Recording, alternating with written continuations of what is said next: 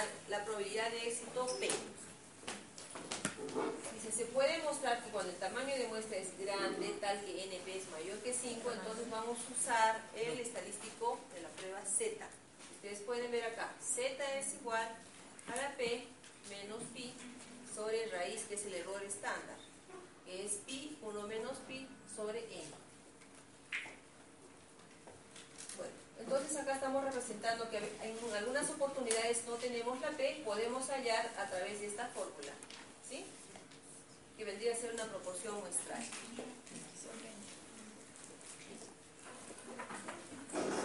Nuevamente la fórmula de la prueba Z que vamos a emplear, ¿ya? P menos pi sobre el error estándar. Un ejercicio mejor, para que tengamos mayor comprensión de, esta, de esta proporción. Dice, en una muestra aleatoria de 200 mujeres adultas se encontró 90 casos con anemia. El departamento se reporta 40% de prevalencia de anemia con un nivel de confianza del 99%, ¿la prevalencia de anemia es diferente en la población? Esa es la pregunta. Entonces estamos nosotros prácticamente colocando nuestros, nuestros, datos. ¿Ya? ¿Qué tenemos? ¿Cuántos casos hay? Los eventos, el número de eventos es X es igual a 90. ¿Cuál fue la, la muestra? Fue 200 y el nivel de confianza era 99%, pero el alfa vendría a ser 0,01. ¿Y cuál sería la proporción? Habíamos mencionado que aplicamos la fórmula anterior, aquí, miren, para allá la proporción es x sobre n. Entonces nosotros tenemos ya la x, tenemos n, que es el tamaño de muestra, y lo que hacemos para poder ubicar la, eh, determinar la p es simplemente dividir. A ver, dividir el 90 entre 200, ¿sale o me equivocado? Sí sale, ¿no es cierto? La P sale 0,45. Entonces ya tenemos la P y podríamos aplicar esta fórmula. Tenemos la P, ahora vamos a decir cuál es la P. Pero si leemos el, el ejercicio que nos da, nos da una información nos dice que el Departamento de Salud, o sea, una población, puede haber sido el Ministerio de Salud a nivel del Perú, nos dice que eh, la prevalencia de anemia en el Perú es 40%. O sea, ya tenemos una información que vendría a ser el valor pi, que es poblacional.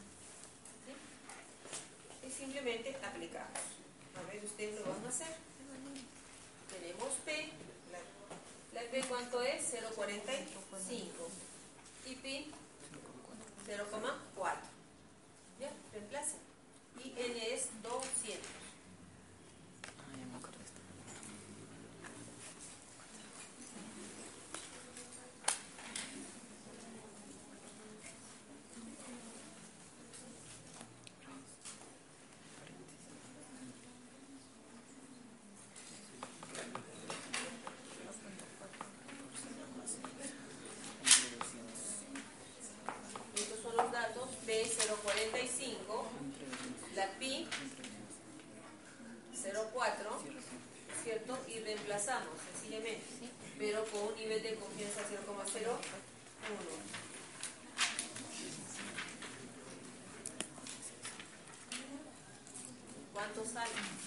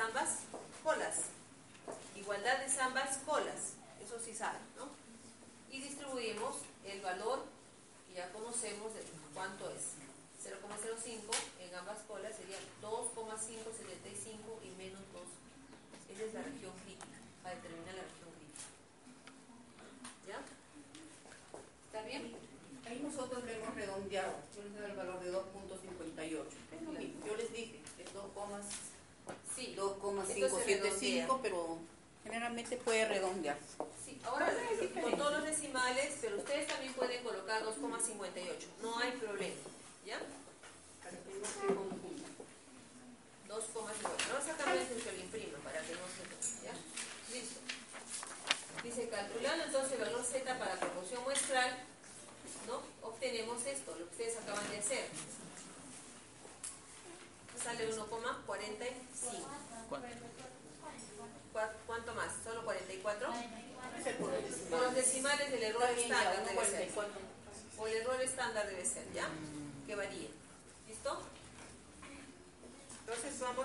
Siguiente. ¿Qué hacemos una vez que tenemos estos valores? Tenemos que determinar dónde está cayendo. Miren, en este diagrama habíamos ya hecho la región crítica y es 1.45 o 1.44. ¿Dónde cae? ¿Qué es esta zona? Zona de aceptación. Entonces, dice, como el valor Z está fuera de la región, esta está mal, bueno, está fuera de la región de rechazo sombreada, por lo tanto, ¿qué aceptamos? La hipótesis nula es la que vamos a aceptar porque cae en la zona de aceptación. ¿Y qué concluimos? Porque había una pregunta, nos decía si había diferencia, ¿no? Entonces concluimos que la proporción de anemia en mujeres adultas de la muestra no es diferente de la población. Son iguales. Esa es la conclusión. ¿Está bien? ¿Está ahí? ¿Ya? Entonces siempre seguimos elaborando nuestro algoritmo para poder este, determinar, ubicar la región crítica y luego el valor calculado. Y en base a eso tomamos la decisión y luego hacemos la conclusión. También existe para, bueno, esto solamente de conocimiento puede haber hipótesis para dos proporciones, ¿no? Donde dicen, ¿para qué, qué, qué es lo que tenemos que hacer? Tenemos que comparar estas proporciones. Igual, de la misma manera podemos determinar esos valores, P1 y P2, ¿cierto? Igual, con X1 sobre N1, porque tiene número de eventos 1 entre esa, ese tamaño de, de, muestra. Igual acá, y sabemos que la diferencia es Q, para allá el Q es 1 menos P, de cada uno de los valores. ¿no? De la misma manera, vamos a, a ver cómo así trabajamos.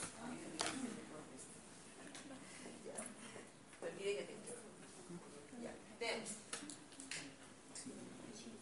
Debemos recordar que, por ejemplo, tenemos, tres casos de, hipótesis.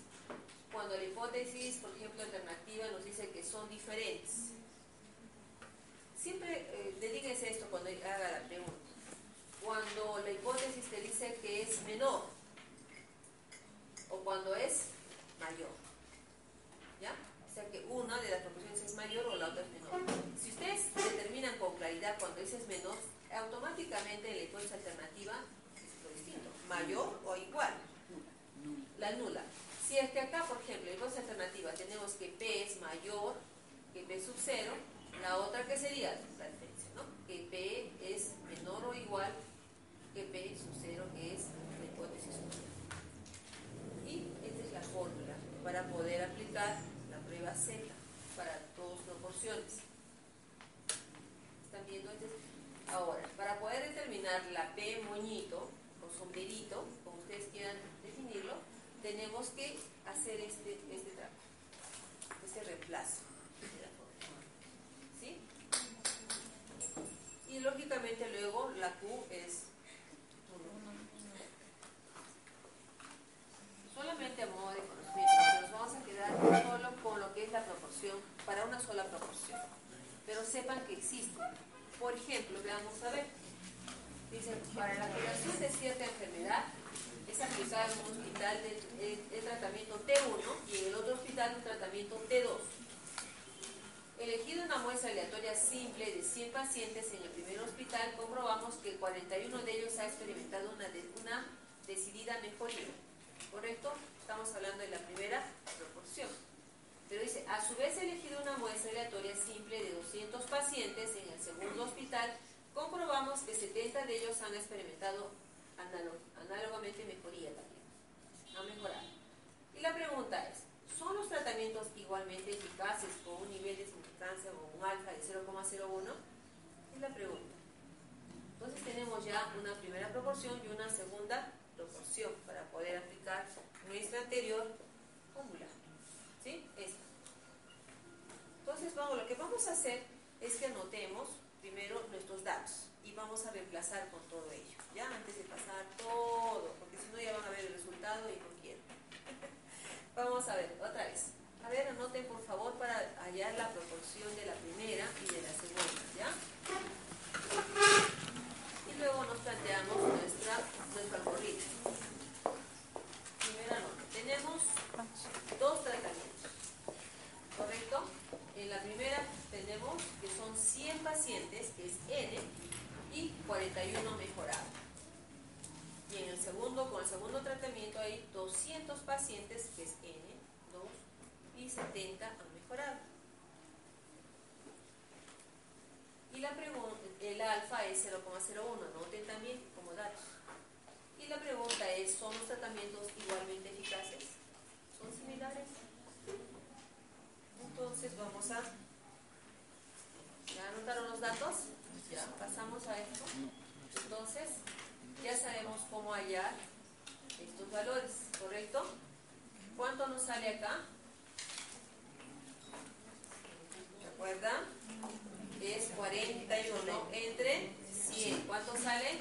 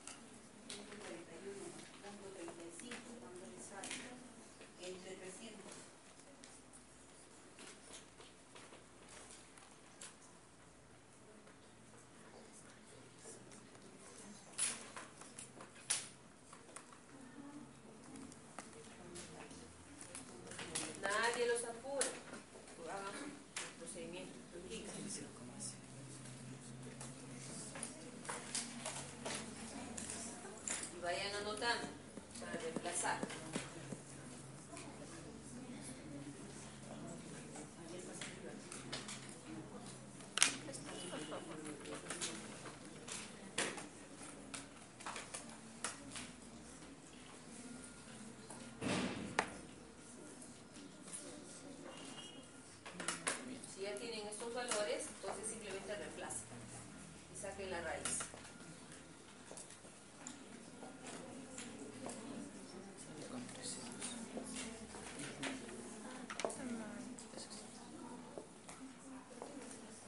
Que P1 era 41. P2 era, no, es acá, en ah, punto 41. Punto 041, ¿no? Y acá es punto 35. N1 100, 300, 300 entre 300.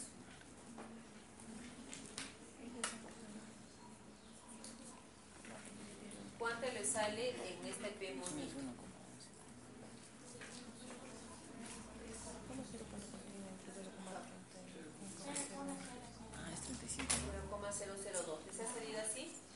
¿Cuál sería Q? Un moñito. La diferencia, 0,0. Ya está. Ahora reemplacen, por favor.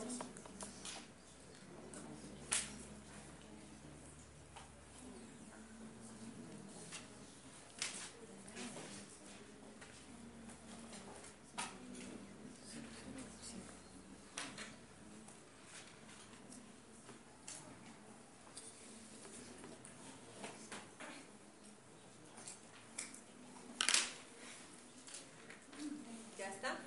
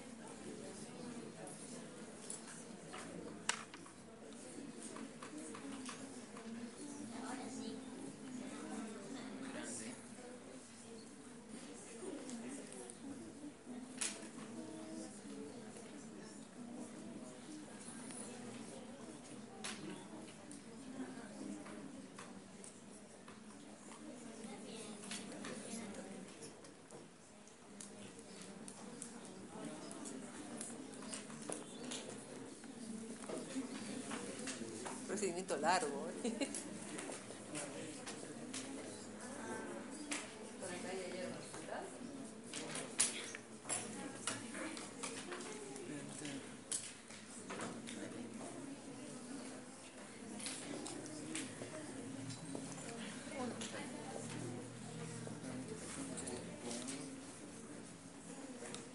¿Ya terminaron? ¿Sí? ¿Cuánto? Nueve. ¿Cómo se Nueve. No, ahí le sale 10. Ah, no. Mamá. De 3.000 a 10. 9.70 Sí. De, de, de, de 3.000 Pero vas bien, ¿ah? Sí, está acercando. Te estás acercando, te estás acercando. No, dice, sale 9 punto algo. 7 puntos y 5, ¿no?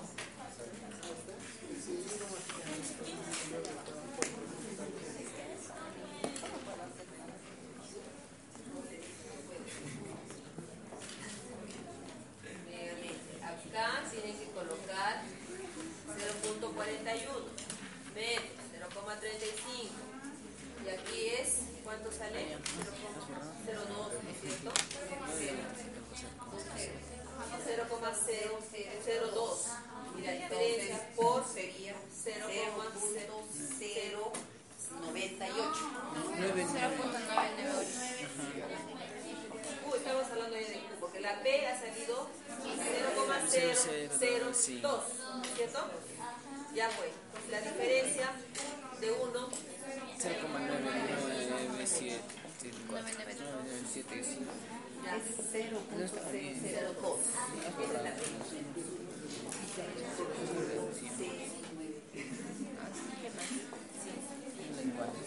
Ya. Y mul- Tienen que multiplicar. Sumar esto, dividir. ¿Ya? ¿Cuánto salió? Nada, ¿cuánto salió? A ver, revisa nuevamente. ¿Quién está acercándose a la verdad? A ver.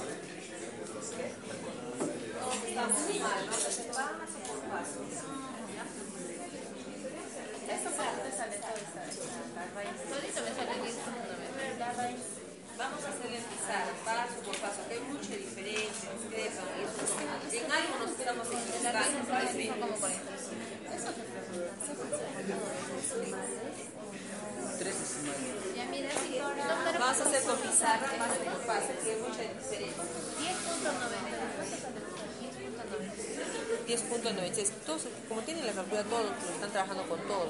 Si tuviéramos separado no habría, habría diferencia.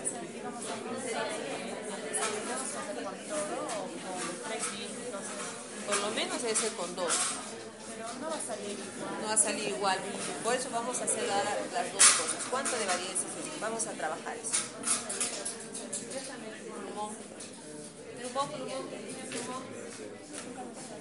Vamos a hacerlo, ¿ya? Yo tenía como una estrella. Cartera. Cartera. Ya.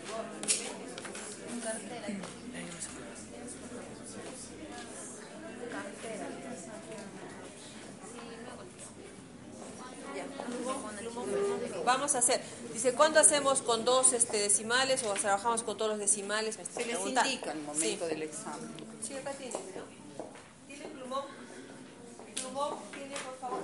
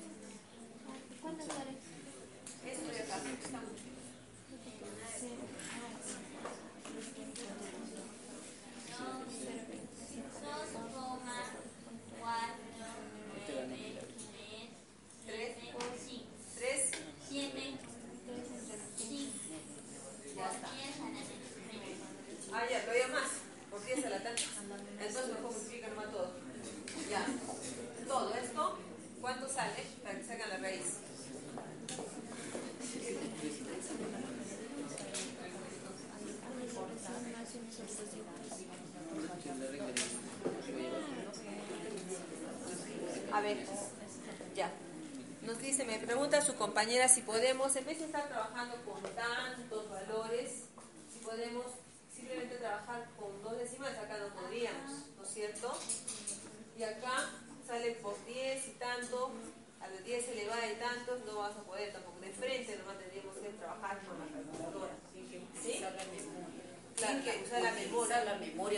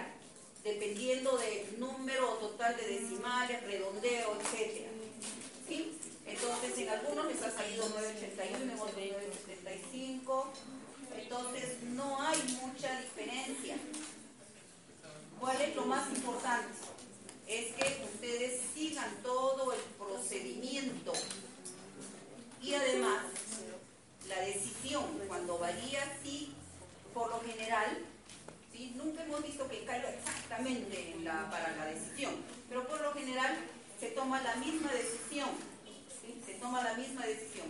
Además, les estoy indicando, al momento del examen se les dice cómo es que van a trabajar, cómo es que van a trabajar. Pero si a pesar de eso alguien se equivocó, pero no hizo, ahora no van a hacer todos sin decimales, ¿no? Yo veo o evalúo cómo es que lo han hecho, cómo lo han trabajado. Porque al final esto es proceso, es manual, lo que queremos de ustedes es que empleen la lógica de la decisión, por qué coloco acá, por qué arriba va la diferencia de las proporciones, etcétera. ¿Ya? Entonces, ya no se estén preocupando tanto de eso. Exactamente, ¿por qué lo ponemos así? No, no vamos a, no vamos a llegar acá a un acuerdo de decir, bueno, sí, como ustedes lo proponen, vamos a poner. No, lo ideal es trabajar con todos los decimales. Pero mejor sigan trabajando.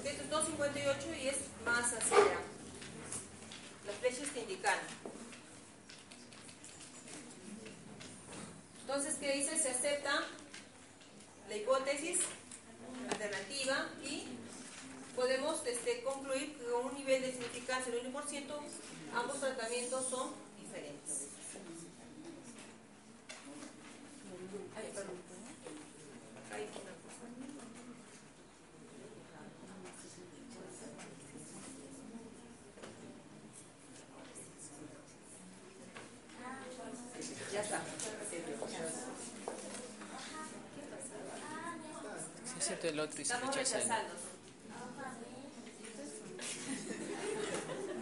Muy bien. expulsen, expulsen. Está perfecto. Ahí no te has equivocado. Estás ahí. Ahí no, está bien. ya. Entonces se rechaza la hipótesis nula. Y se concluye, se- siempre se responde, se concluye con la hipótesis alternativa, porque esa es nuestra pregunta, ¿no es cierto? Estamos determinando de qué son diferentes los tratamientos.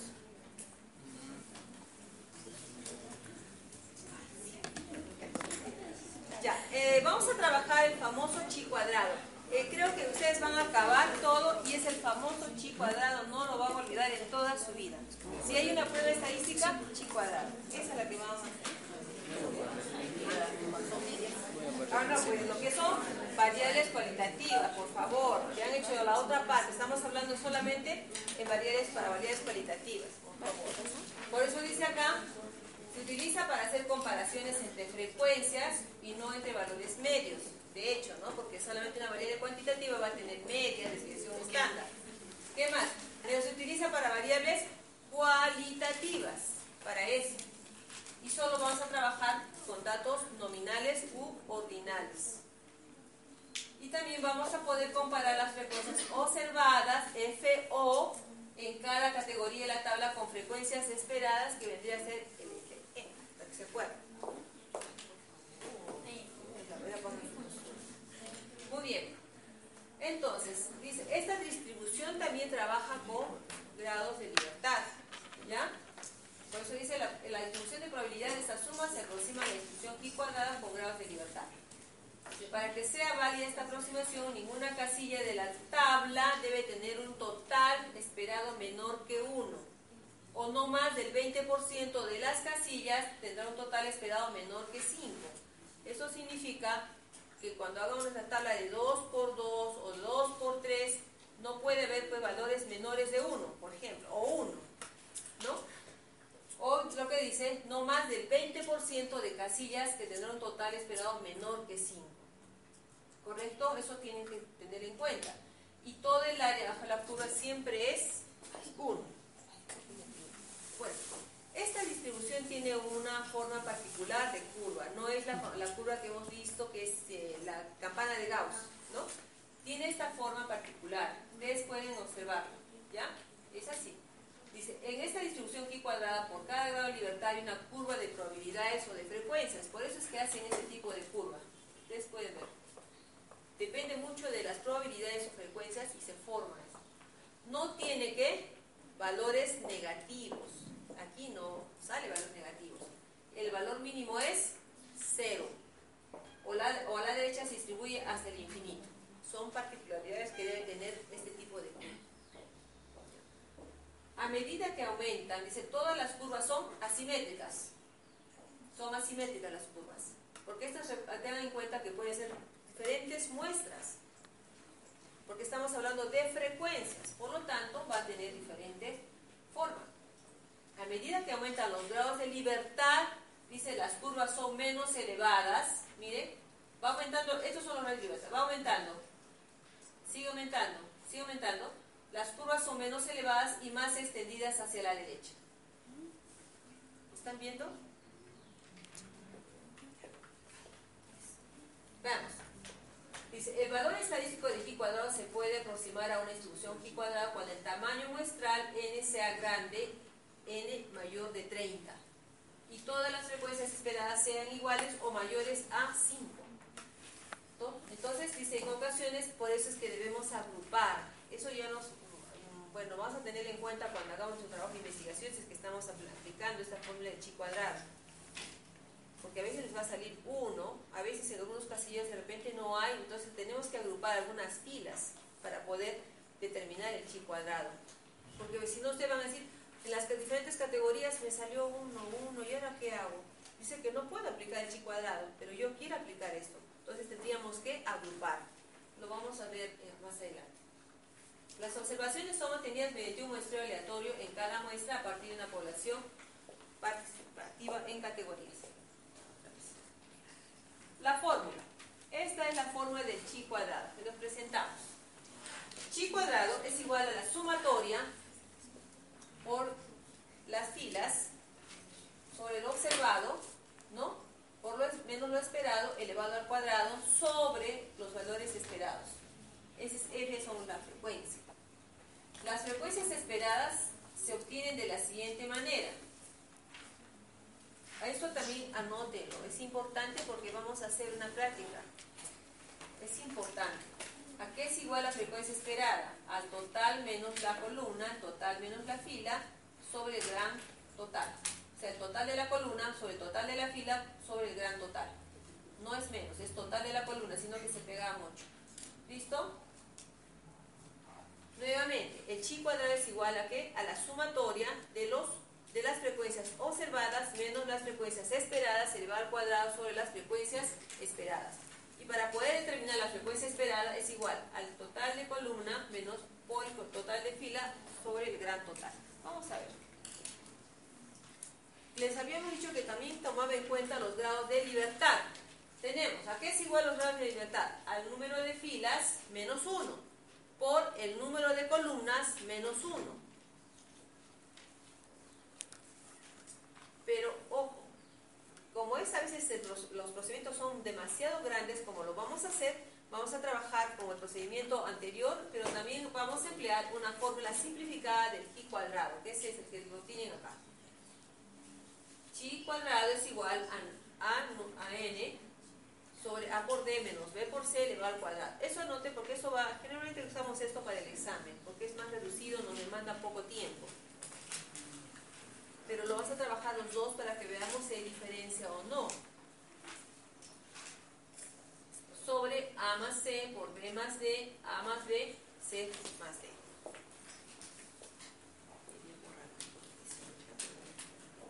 Bien, entonces habíamos dicho que el chico edad nos ayuda a comparar. En este caso vamos a trabajar a comparar, por ejemplo, el tipo de colegio con estado nutricional. Tenemos aquí tipo de colegio, han ido ustedes, han evaluado un colegio público y un colegio privado. ¿Y qué han evaluado ahí? El estado nutricional, que es una variable. ¿Qué tipo de variable es esta? Es cualitativa, pero de escala.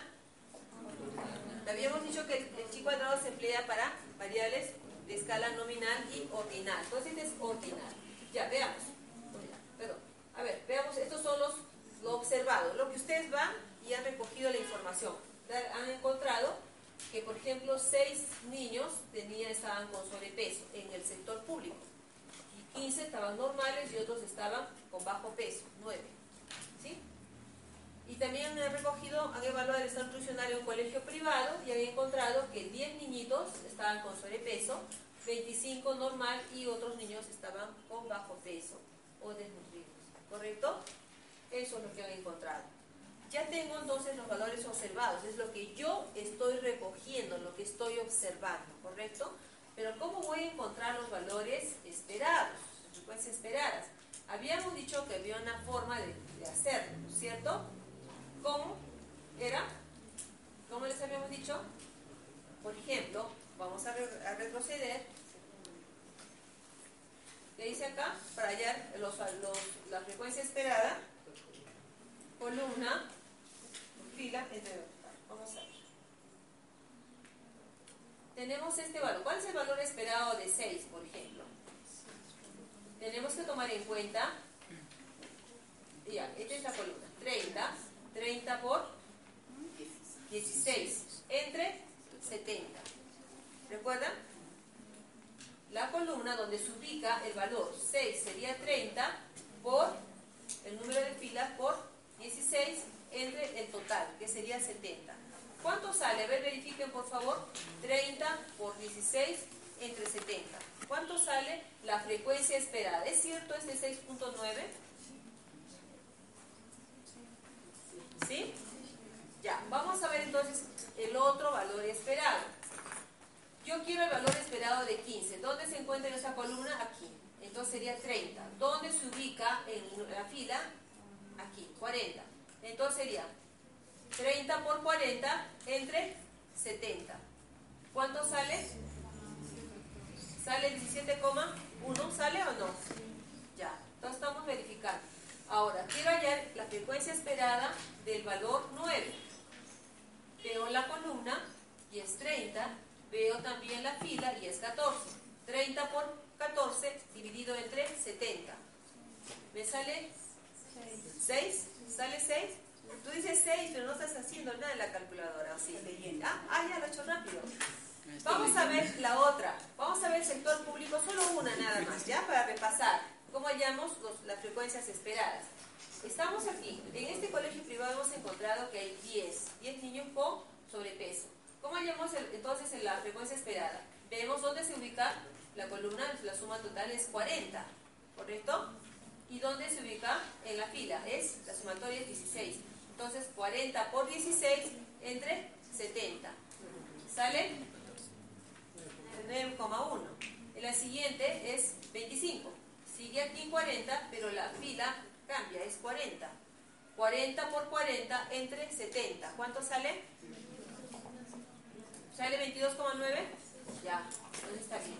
Y finalmente el número 5 que se ubica en esta columna, que en la sumatoria es 40, y en la fila donde se ubica el 14, la sumatoria 14. 40 por 14 entre 70. 8. Entonces ya tenemos en esta tabla las frecuencias observadas, las frecuencias esperadas, ¿no? Y vamos a proceder a aplicar nuestra, nuestra fórmula de chi cuadrado, que es la sumatoria.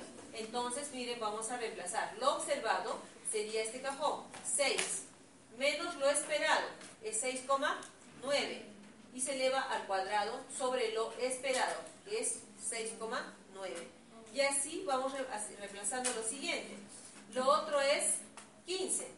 15 lo observado menos lo esperado, 17,1, que está aquí, elevado al cuadrado sobre lo esperado, que es 17,1. Si ustedes se dan cuenta, vamos a tener que reemplazar cada una de estas. Aquí. ¿Se ubican? ¿Está bien? No te duermas, hija, por favor. Entonces veamos, por ejemplo, el número 5. 5 está aquí menos lo esperado, que sería 8, menos 8, dividido entre la frecuencia esperada, que es 8. Todo esto elevado al cuadrado. Y toda esta sumatoria me sale 3,281. Toda la sumatoria. Es un proceso largo. Imagínense que solamente tenemos, en este caso, tres filas. ¿Y qué pasa, por ejemplo, con los grupos sanguíneos? ¿Cuántos son? Aumentaríamos a, A, B, AB y O. Cuatro. Haríamos una fila más, tendríamos que aumentar acá. Más, ¿no es cierto? Niveles socioeconómicos son tres. ¿Qué otro se les ocurre? De repente, a ver, estado civil. ¿Cuánto es?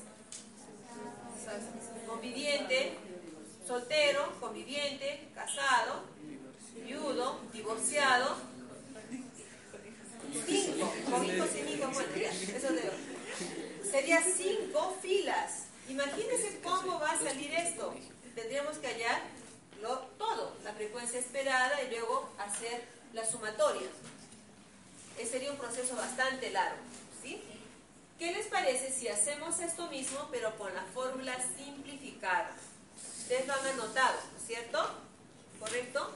Pero para esto tenemos que saber cuáles son. Ah, pero eso solamente la fórmula simplificada se aplica cuando es tabla de 2 por 2. No podemos aplicarlo aquí. No podemos. Solamente es para tabla de 2 por 2. ¿Ya? Entonces aquí no lo podríamos aplicar tenemos que hacer. Si tenemos grupos sanguíneos, tenemos que hacer esto. ¿Ya? No va a haber Pero en el examen no va a haber de tanto, ¿no?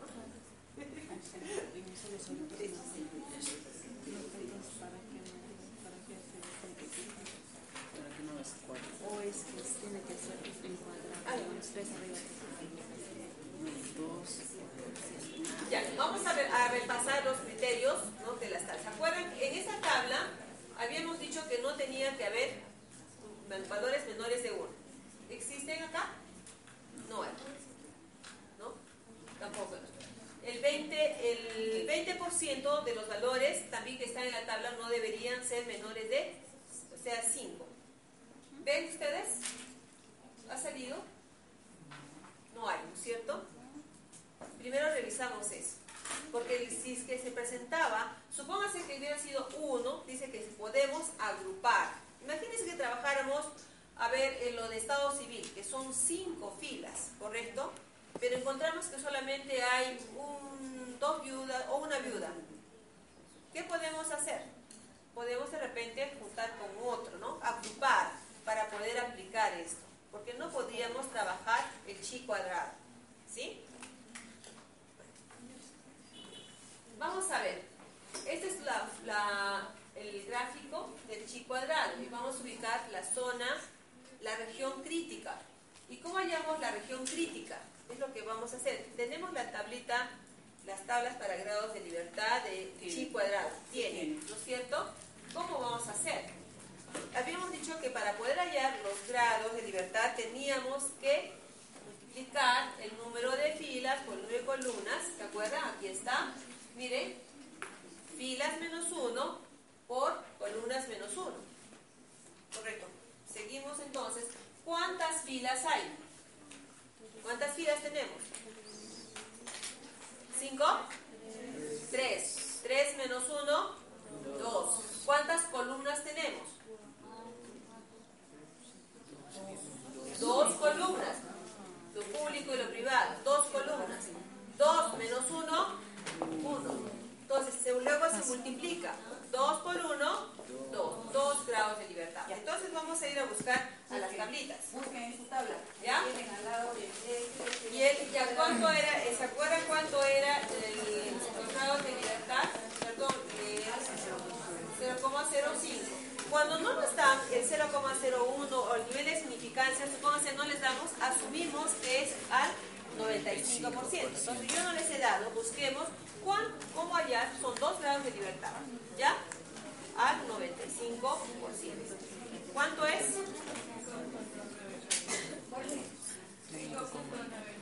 5.99. Muy bien, 5.99. Está ahí, miren, está aquí. Entonces, aquí está señalándome la región crítica, ¿correcto? ¿Y cuánto nos ha salido?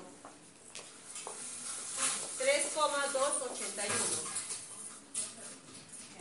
¿Dónde va a caer esto? Miren acá. En la zona de aceptación, que es menor, ¿no es cierto?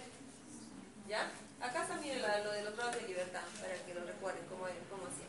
Entonces cae en la zona de aceptación. Seguimos. Eso para que puedan ubicar dónde está. Eran dos grados de libertad y luego aplica al- al- con una significancia de alta de 0,05 Ahí al 5,99. 0,99 vean cuánto. Es el 1% de cantidad de filas. Bueno, ¿qué podríamos decir en todo caso? Aquí entonces, si tuviéramos que, ¿qué hacemos? ¿Rechazamos o aceptamos? Aceptamos. ¿Qué hipótesis? La nula. Perfecto. Ya cuando nos hacen la pregunta respondemos y hacemos la conclusión.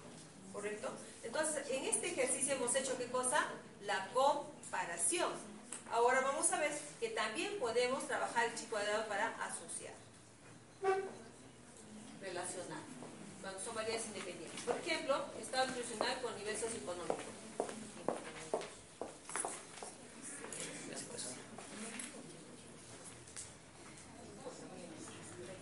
Bueno, voy a pasar. Es lo mismo, ¿ya? Pero miren, se halla, se halla también los valores, los porcentajes.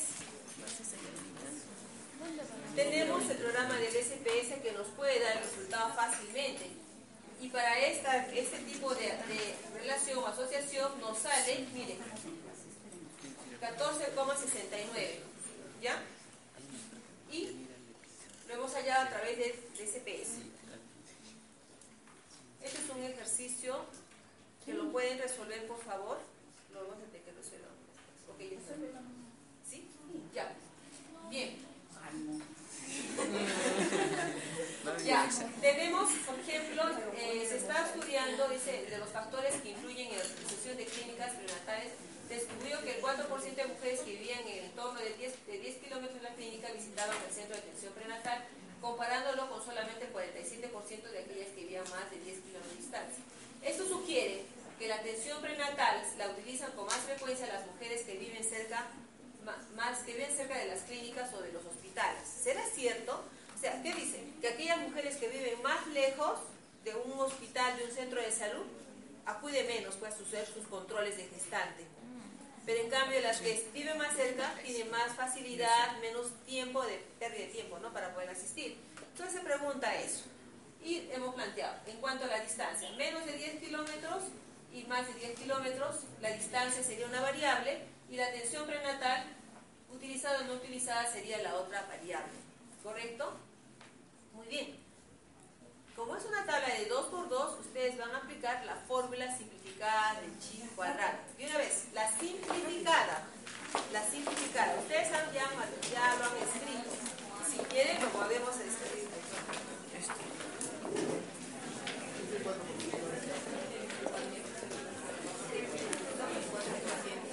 Les voy a escribir acá la fórmula simplificada por si no la hayan anotado. Ya nos falta magnema nada más. Hay que ver el resultado y ya terminamos con magnema. Vamos.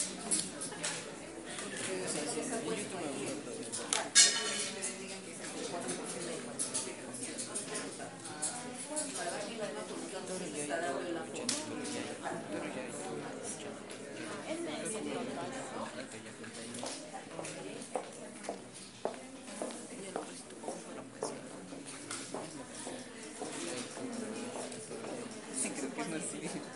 No sé bien. El ritmo.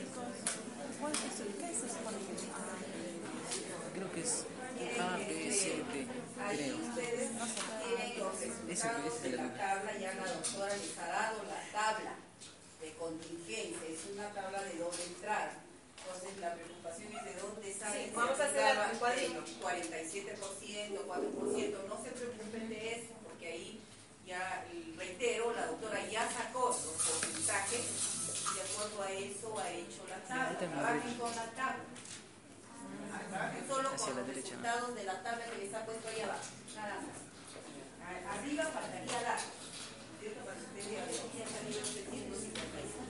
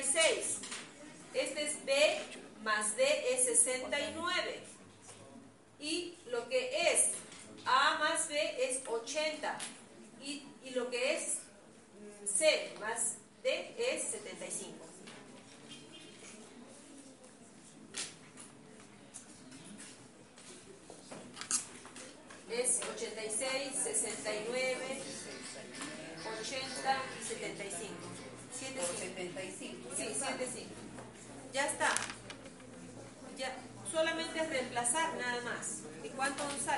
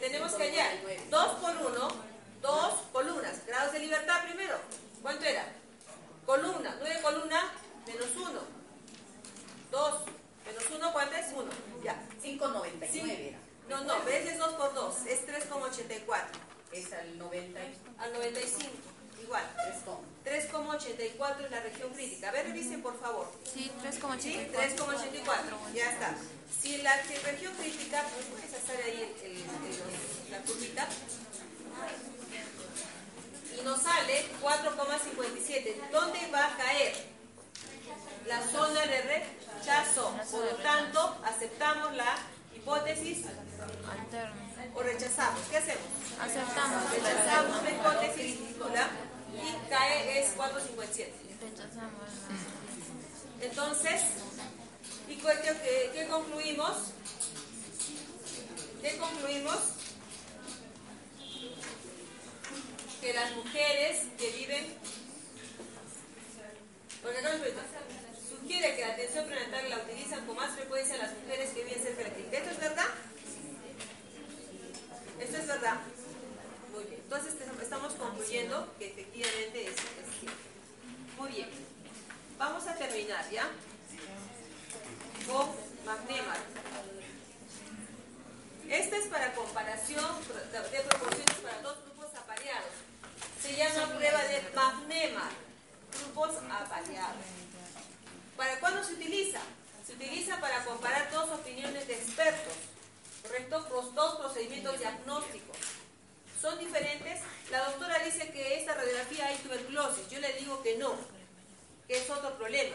Y usted también dice que sí tiene tuberculosis y ella dice que no. Entonces, para ver dos opiniones, ¿no? O también dos procedimientos diagnósticos. Y esta es la fórmula del chi cuadrado. Es bien sencilla, anótenlo también.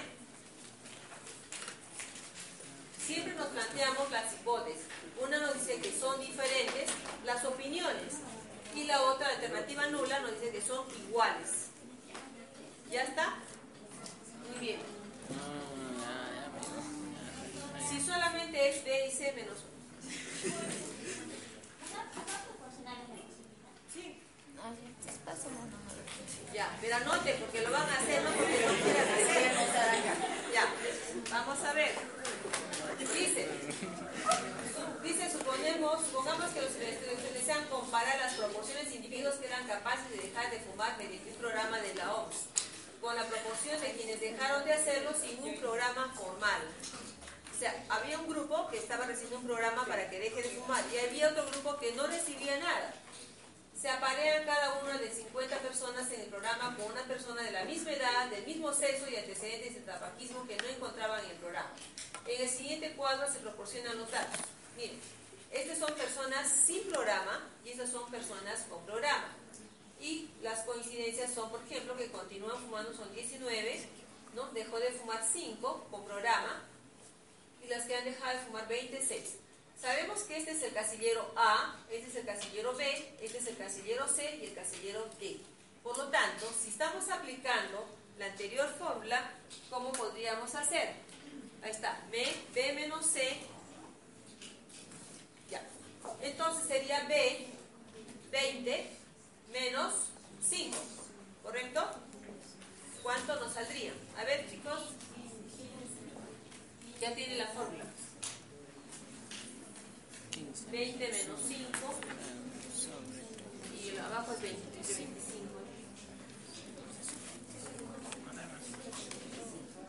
Y a ver si le va a. Ya.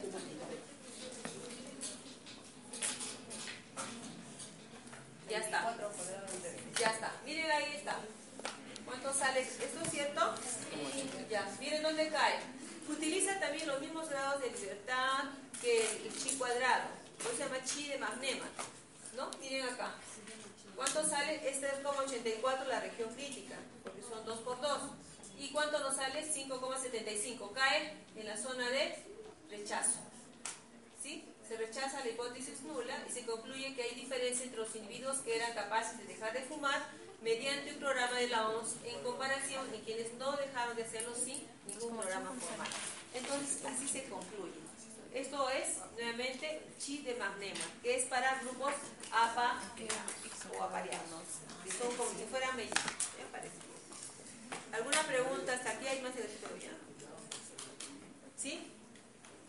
Ninguno. Ya si quieren, unas recomendaciones. Sí, algunas recomendaciones de que Magnema solo se aplica para grupos emparejados, pero en una tabla solo de 2 por 2. Cuando es una tabla de K por N, ¿no es cierto? Las de contingencia no se puede aplicar este Magnema. Solo se puede aplicar ah, lo que es concordancia, la prueba capa, ¿cierto? Sí, capa. capa. Otra cosa, ahí ustedes lo han preguntado, y la doctora les ha dicho, empieza, la, la curva empieza en cero, Sí, ¿no es cierto? Todo valor positivo. ¿Y por qué?